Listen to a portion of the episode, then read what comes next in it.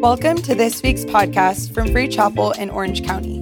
We hope that you enjoy this encouraging message. For more information on our church family, visit freechapel.org forward slash OC. Today, I want to look at something quickly. I'm going to go there real quick and I'm going to roll through it as quick as I can. And, um, and God's going to speak to us. Um, but in Exodus chapter 2 and verse 11, you can't, you can't do a series on Exodus and not talk about Moses.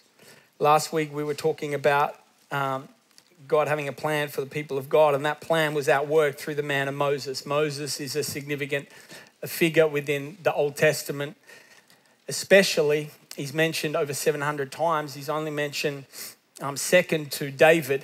Um, Moses is responsible, of course, for leading the, the Israelites out of, uh, out of Egypt. And he has an amazing um, purpose that God gives him for his life. Moses is known as a man of, of faith, a man of miracles, um, a man who stepped out in boldness. But much like many of the other figures in, in, in Scripture, Moses was not somebody that got it right all the time. And I'm always encouraged when I read about people in scripture that don't get it right all the time because how many know that we all don't get it right all of the time? And if I'm reading about people that know what to do, what to say every single moment, I can't identify with that. But if I read about people that mess it up, then I feel like I'm at home. And so when I read about Moses, one of the most significant mess ups that, if you like, or mistakes that Moses is known for is this moment where Moses is told to speak to the rock before they go on into the, the promised land on their way to the promised land. But instead of speaking to the rock, Moses is, we call it, say in church, that he was disobedient. And instead of speaking to rock, he, he, he chose to strike the rock. And, and, and this is probably his most significant failure.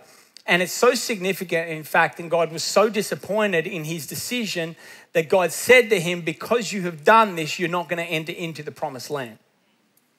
And so, what I want to do is, I want to backtrack from that moment and I want to identify as somewhat of a pattern in Moses' life that leads him to this decision that he makes because I believe, and I want to show you in scripture, it was deeper than just operating in disobedience. In Moses' journey, the portion that we're going to read right from the is where he's uh, at the start is where he first um, comes onto the scene, if you like, in, in some sort of leader capacity or leadership role. We, we talked about him earlier and, and, and as a baby, but now we're going to see him as an adult in Exodus chapter 2 and verse 11. Now it came to pass in those days when Moses was grown, that means when Moses was well established, he was a man of importance. He had accomplished some things. He's around 40 at this point, um, 40 years of age, that he went out to his brethren and looked at their burdens. And he saw an Egyptian beating a Hebrew, one of his brethren. So he looked this way and that way. And when he saw no one, he killed the Egyptian and hid him in the sand. And when he went out the second day, behold, two Hebrew men were fighting. And he said to the one who did the wrong, Why are you striking your companion? And he said, Who made you a prince or judge over us? Do you intend to kill me as you did the Egyptian? So Moses feared and said, Surely this thing is known. I want you to um, appreciate the, the difficulty of Moses' um, situation that he's in. At this point, Moses, and we know it by his actions here, Moses is a man of, of conviction. He's, he's a man that knows what's right and knows what's wrong. Um, so much so that when he saw a Hebrew man being mistreated, Moses jumps in. And, and, and so it's very evident that he's somebody of conviction. The next day he comes back and he sees two Hebrew dudes going at it and he interjects and breaks them up. You can see that he's somebody that carries a conviction and an idea of what's right. He doesn't just want to, he's a leader too, so he doesn't just know what's right and what's wrong. If he sees wrong, he wants to step in and adjust it. So I want you to identify and, and, and see this is a man of conviction. I also want you to see and, and understand that his position that he holds is in stark contrast to the conviction that he feels because he's positioned as, as a prince in Egypt. Egypt is an evil land. Egypt is sinful people. These are not God fearing people. And not only is he in this land, he has a position of authority in this land. So there's this, this contrast between what he feels in his heart and, and where he's positioned in his life. And, and also, I want you to see, and, and we'll read about it a little bit further on in the book of Acts, in the book of Acts, when they refer to Moses and they talk about Moses, actually at this point, Moses, at this point, when he interjects in this situation, Moses, at this point, according to the verses we'll read in a minute, is aware that God has called him to be the deliverer of his people. So he's, I want you to appreciate, if you like, the, the, the, the challenging posture that Moses is in. He's got a calling from God to do something that just seems overwhelming. He, has got a conviction that's sort of hard to carry out, and he's got a position that's in stark contrast to everything else that's going on in his life. Can you see the, the sort of tension? And so, as a result of it, we see Moses dive into this somewhat of an identity crisis, which really, in the natural, you look at it and you think that's probably a fair, fair, fair assumption. And we wouldn't fault Moses for struggling with his identity because that's where he was at. It makes sense. He's a Hebrew guy by birth, and now he's in this position in Egypt, and he's got these convictions, and he's in this weird space of really trying to work out who he is. Who am I? What, what am I called to do? And it's a difficult space, and we see his struggle in it because, in the middle of this space, he has this conviction that he doesn't know what to do with, and he steps out and he acts out of character and kills an Egyptian guy and buries the evidence. And I want you to see something because I want to track with you because this is where I think we see the root issue in Moses' life begin that he carries all the way through his life. And as a result of not dealing with it, it causes him to operate in disobedience to God's instruction and he misses out on the promised land. And I want you to see this because we see it all the way through, and I want to show it to you. And then I want to share something real quick. Moses' identity crisis that he's feeling led him to be somebody that allowed a, a root of insecurity to fester in his life very early on. And I want to show you where Moses allowed this insecurity to come in and where he also allowed it to continue. It says here that in Exodus chapter 3, and we'll just, I'll just hit, hit them real quick. You can write them down or they'll come on the screen.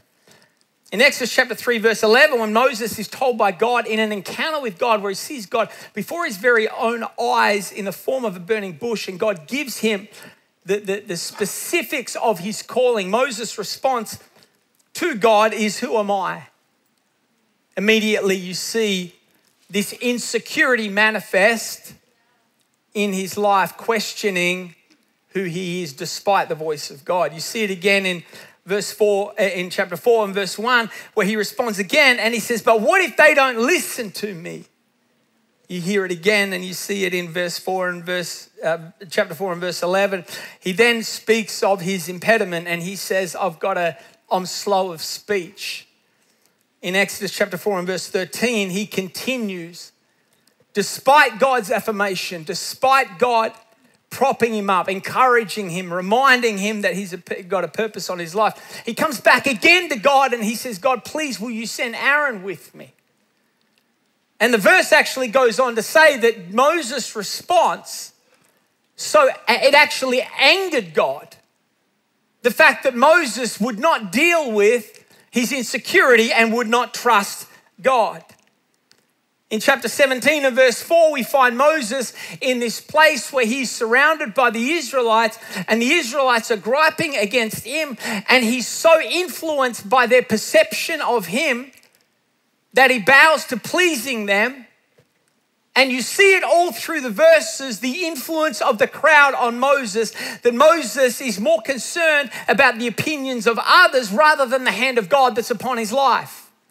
So much so, if you follow it all the way through, that when it comes to the moment where Moses is given a direction from God to speak to the rock, because he's so influenced by the opinions of people, he cannot step out in faith and he just does what has worked before because the people were happy before. So if I do the same thing again, I'll keep them happy again. And a result of him, through his insecurity, bowing to the opinions of people, it caused him to disobey God. The, th- the sin was not just disobeying God because we know that because God's response and the consequences of the sin are so dramatic. There's been plenty of people through scripture that have disobeyed God, but it wasn't that he just disobeyed, God, it was the fact that he hung on to this insecurity even after opportunity, after opportunity, after opportunity to get it right. He refused to, and he continued to bow to the opinions of people, the insecurities of his own gifting, his lack of ability, and he just stuck to what he knew would work. The thought that I want to give you today, that I want you to take home, and I want to share just a couple things that I want you to write down. I want to talk about the impact of insecurity. Every single one of you, I don't care how cool you are, I don't care how successful you are, I don't care how long you've been doing this. Every single one of you struggle at times with insecurity. And insecurity will cause different people to do different things at times. Sometimes insecurity will cause somebody to hold back and not be able to say a single word because they're so insecure. Sometimes insecurity will cause people to talk too much and they can't shut up because they're so insecure. Sometimes insecurity will cause people to hold back and not accomplish their dream and not step out in faith.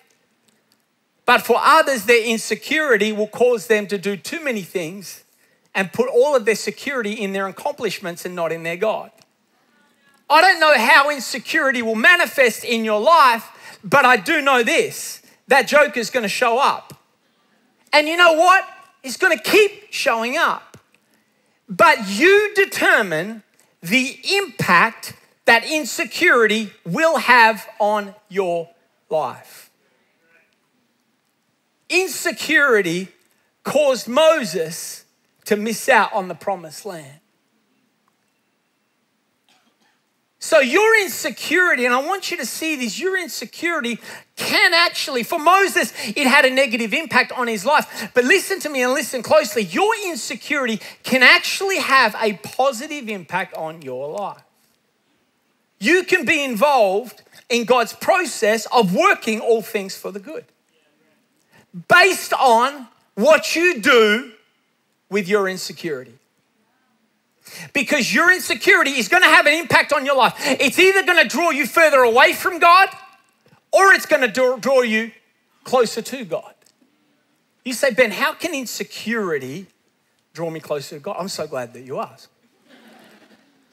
I want to give you a couple things, but I want you to write these down. I want you to understand and get this in your heart and get this in your spirit because I think it's going to help you. You need to understand that insecurity is like an alarm bell for our spirit. The same way a doctor will talk about pain as sometimes being a gift. And a doctor will talk about pain as being a gift because pain is the symptom that identifies that there's a root. And insecurity is the exact same thing. Insecurity is the symptom that it's an alarm bell that goes off that identifies a deeper root issue that there's a problem that we need to deal with. So, based on what you do when that alarm goes off, that insecurity can draw you closer to God or can pull you away from God. I want you to write these down. I'm going to explain it. I'm going to show it, show it to you.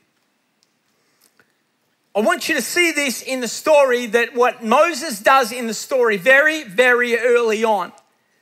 And we find it in the book of Acts, referring to Moses. It says, Acts chapter 7, verse 23. Now, when he was 40 years old, it came into his heart to visit his brethren, the children of Israel, and seeing one of them suffer wrong. This is a different account of the story we read earlier. Suffer wrong. He defended and avenged him who was oppressed, struck him down, struck down the Egyptian. Look at this, verse 5. For he supposed, so why did Moses do this? For he supposed that his brethren, that the people would then understand that God would deliver them by his hand. What is this saying? It's saying Moses did what he did because he was motivated by wanting to prove to people that he was who God said he was. You see what's happening? You see, we're right at the start there's this opportunity for Moses to allow insecurity to either have a good impact on his life or a bad impact on his life. I want you to write down the first thing that I want you to write down is insecurity gives me the opportunity to adjust my focus. to adjust my focus. Because if insecurity surfaces based on the opinions of others, then that is an alarm bell that tells me there's a deeper root issue in my life. And the root issue is not insecurity, that's the symptom. The root issue in my life is my focus because I'm more focused on pleasing people than I am God. Do you see? I'm preaching really, really good. And I feel great about it. Listen, so it goes off this alarm bell ding, ding, ding, ding, ding, ding, ding. And it's all about insecurity surfacing and manifesting in your life because of the opinions of people around you. But if you don't respond to it the right way, you will bow to the opinions of people around you. You will not accomplish your purpose and you'll miss out on God's plan for your life.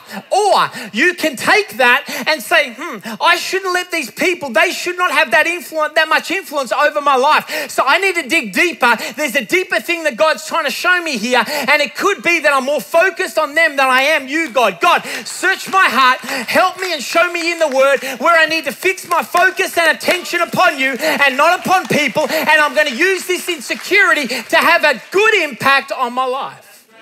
Let me look real quickly and look at the same thing where Jesus, the same temptation came to Jesus. In Matthew, Jesus is in the desert and he's fasting, and the enemy comes to Jesus. And what's the first thing he says? He tries to catch him in the same trap. And if you study scripture, you'll know that Moses is also a type and picture of Jesus. Moses representing Jesus, bringing us out of bondage into freedom. Moses was banished to the desert for 40 days, Jesus, for 40 uh, years, Jesus is out in the desert for 40 days. So there's a type and picture, but I want you to see the enemy comes to Moses, the same attack comes to Jesus with the same attack. And if you study it, you know that he also came to the first Adam with the exact same attack as well. And so he comes to Jesus and he says, If you're the Son of God, listen to what he's saying. If you're the Son of God, then I'm going to paraphrase it for you. If you're the Son of God, then prove it to me. Cast a stone to bread. What's, what's, what's the enemy trying to do? He's not trying to get Jesus to question whether he's the Son of God or not. He can't get Jesus to do that because Jesus knows that he's the Son of God. What he's trying to do is he's trying to tempt Jesus into proving who he is out of insecurity. Do you see that?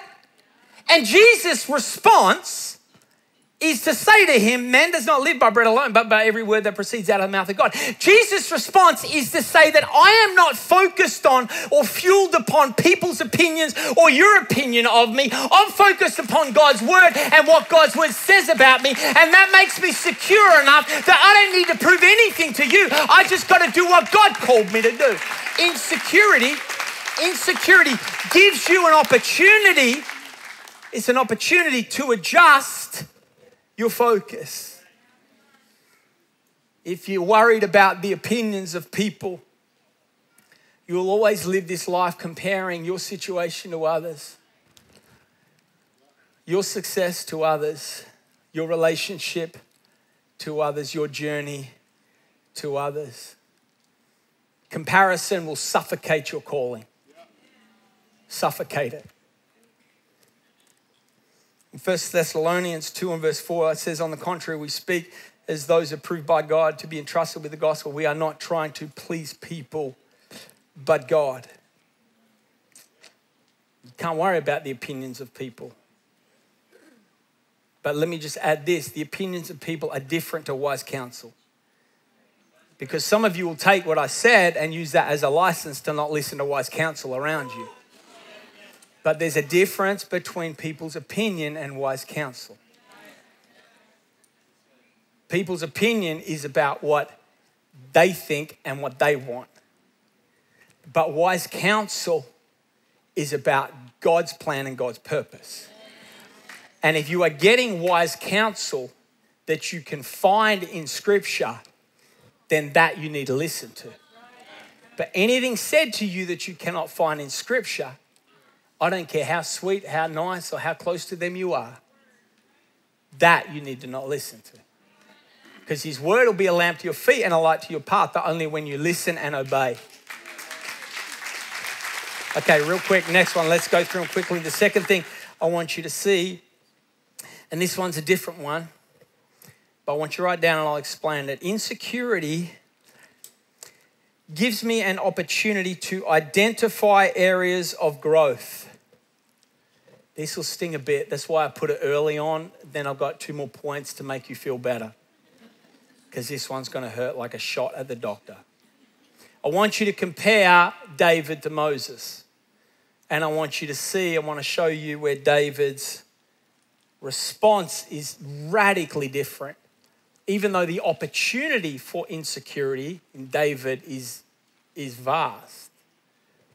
David comes up before Goliath, sees Goliath, and David is like, let me just take this joker out. Right? So he goes to the king and he says, I'm going to do this. What does the king say? Think about this. David is a boy who looks up to King Saul. Goes to King Saul, and Saul says to him, and Saul said to David, You are not able to go against this Philistine to fight with him. You're a youth and he's a man of war from his youth. From his youth. But David said to Saul, Talk about an opportunity to get insecure. When your hero, when your hero, your mentor says, Bro, you can't fight this one. Look at this. But look at David's response. This is bizarre. But David said to Saul, Your servant used to keep his father's sheep. And when a lion a bear came and took a lamb out of the flock, I went out after it and I struck it and I delivered the lamb from its mouth. When it rose against me, I caught it by its beard, struck it, and killed it. Your servant has killed, David speaking of himself, he said, Your servant has killed both a lion and a bear. This uncircumcised Philistine will be like the one of those. I want you to listen to the tone and the confidence of David's voice. This dude is not insecure. You want to know why? Clearly, we know he's, he depends upon God. But that's not the point I want to take out of this. It's real simple, it's real practical, but this is going to help you. David's good at what he does. Okay, let me, let me just say something here to help you, all right? Often, what we do is we make the enemy's job too easy. And what do I mean by that? David had practiced what he did. And he knew, not with arrogance, but, but he just knew that he was good at it. So even when the enemy came to try and tell him that he wasn't, he knew that he was because God had given him a gift and he had worked it and he had honed that thing.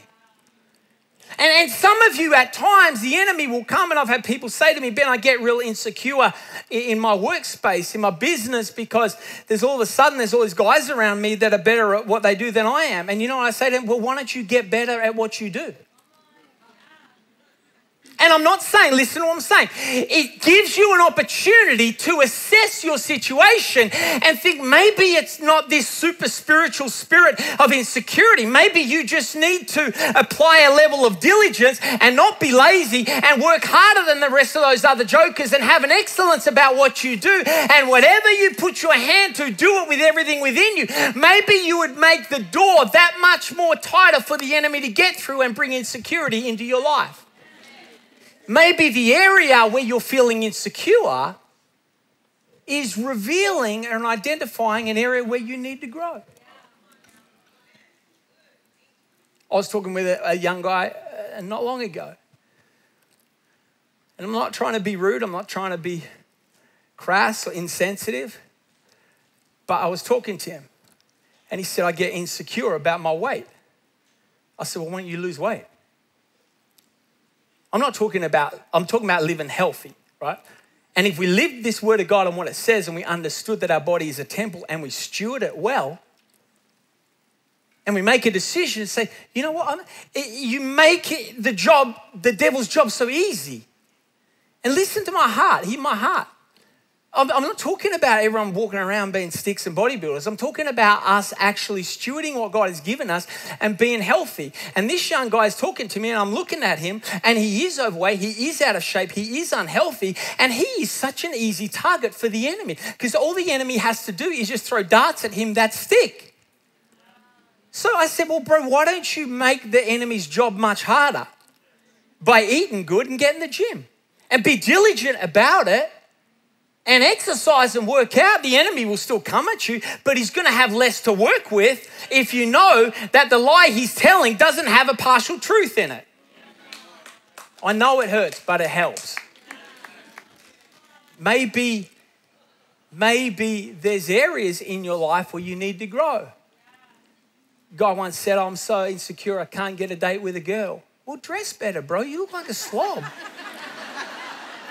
Like, I mean, I'm not trying to be like, you know, a jerk, but I want to help you.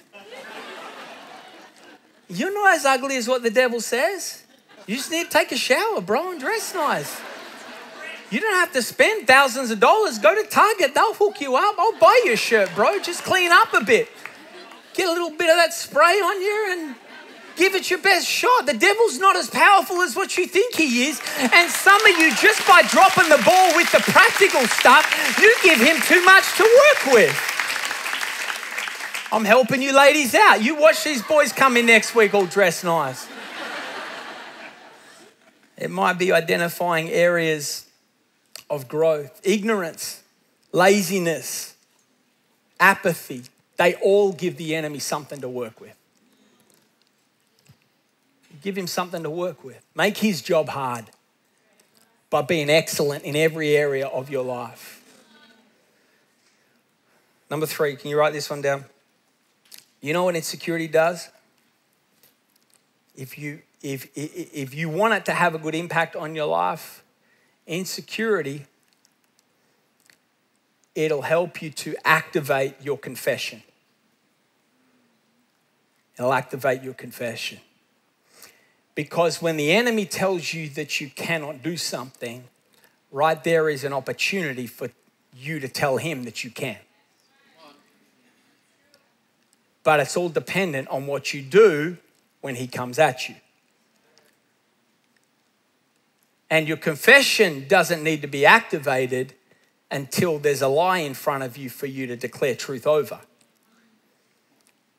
And we, we'll never activate our confession if we just think that we're going to live in this airy fairy space where the enemy never comes at us and we never feel insecurity. But when you start to feel insecure about who you are and what God has called you to do and about the opinions of people, there's a moment there for you to activate your confession, which means it's not just something that you feel in your heart and you know in your spirit, that's all good and great, but you'll put more power to it when you declare it out of your mouth. The power of life and death is in the tongue.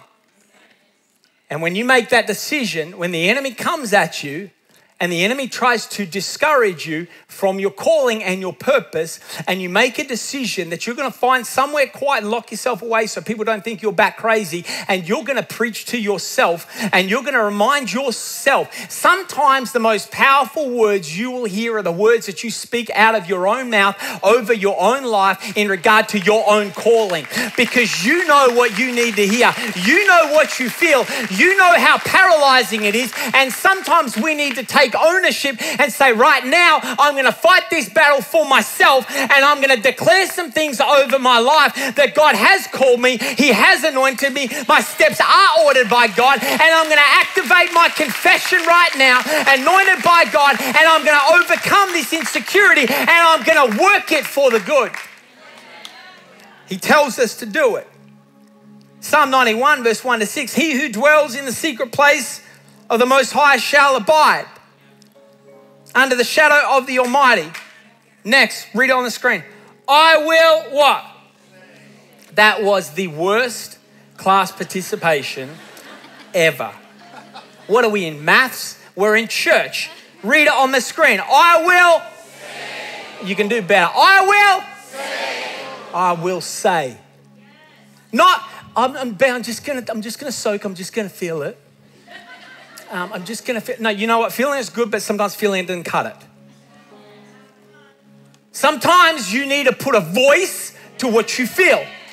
And if you feel it in God and you know it's in the Word, then why don't you put a voice to it? And why don't you let the devil hear you say it? And why don't you start to declare it? I promise you, I promise you, when you're driving to work tomorrow morning, because remember, we're gonna now activate the victory we feel now tomorrow, okay? So when you're driving to work tomorrow and you start feeling insecure, I want you to start to speak out of your mouth.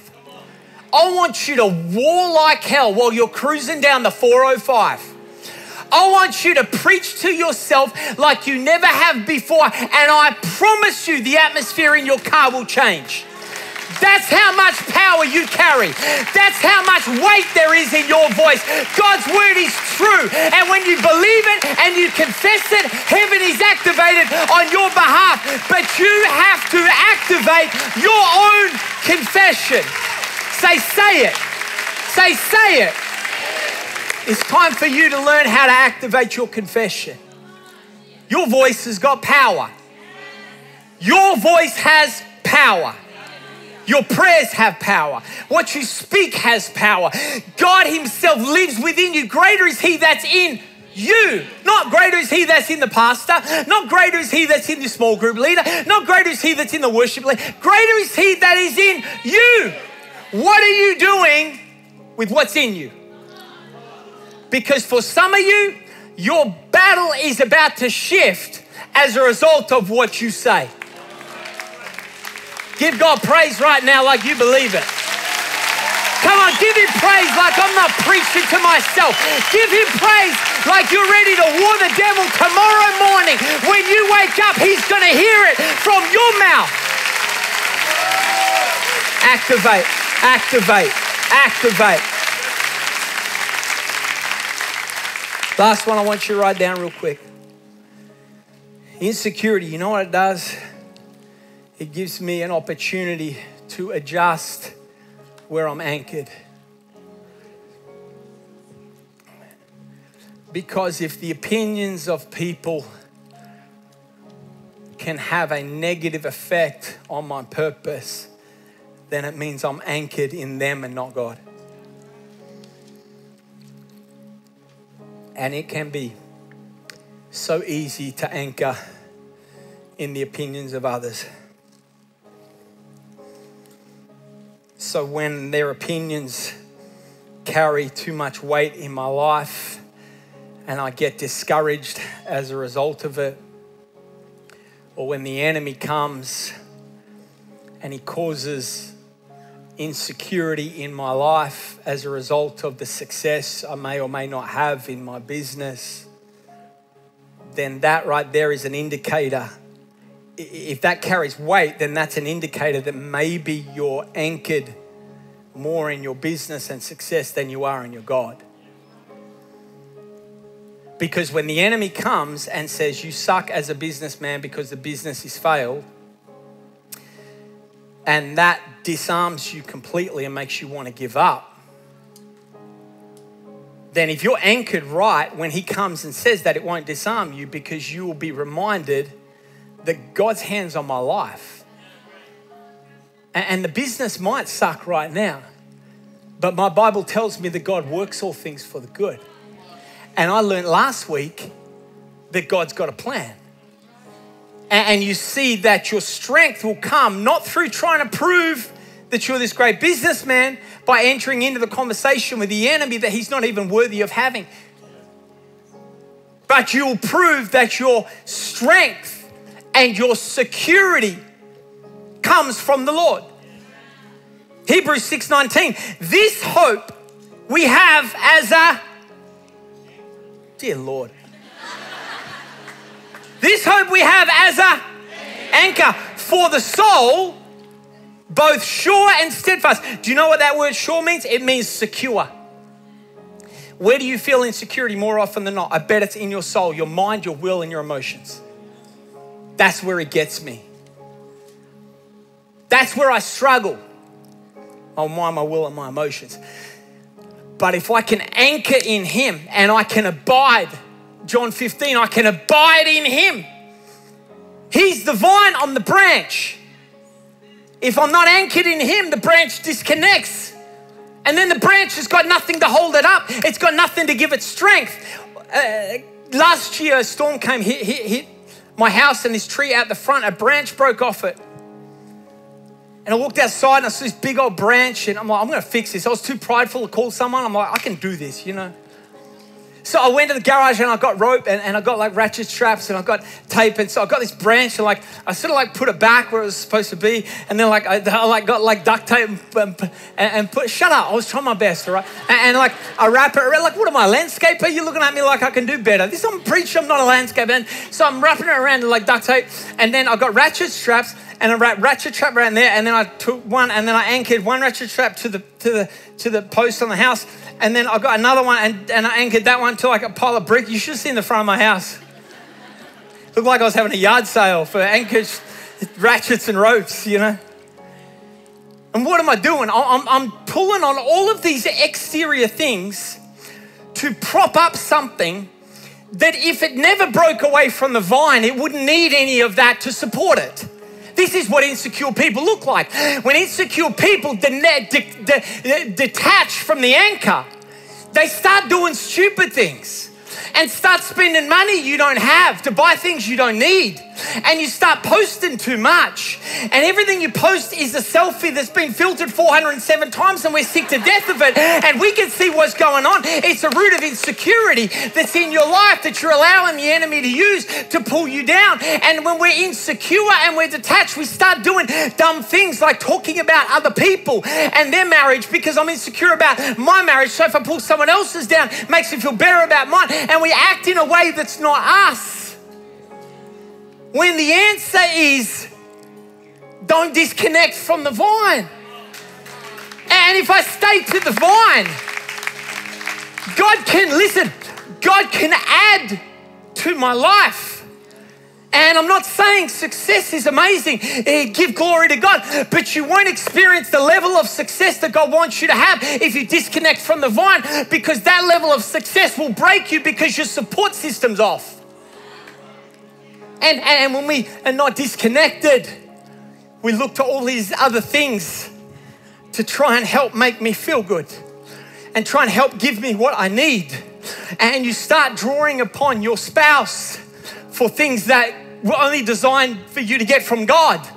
And it puts pressure on them that they can't handle, and then it's too much for them, and then and it causes this void and this disconnect, and you start putting pressure on friendships, and you start to manipulate and control people in your life, and you start trying to play God. And it's not because you're a bad person, it's just because you disconnected from God. And this is a sure way to fail. Because if you try and anchor your life on people, let me tell you something about people. It's very deep, it's very powerful, but people are people. Told you. It's deep. Do you know what that means in the Greek? People are people. Same thing. You're welcome. And, people are not bad. People are great when they're aligned correctly. And you will bring out the best in your spouse, friendships, and relationships when they're aligned correctly under the Savior. But you reposition them, you'll set, you'll set them and you up to fail. Because people are great to build your life with, but they're horrible to build your life on. And if you build your life on God, God will bring the people into your life that He wants you to have that you can build with. I'm gonna clap myself. I know you're not, you were too slow, you missed it. I'm gonna clap myself because I know that I'm helping and I know this is God's word and I know that if we can take this and if we can apply it to our life, we will get a good impact out of insecurity.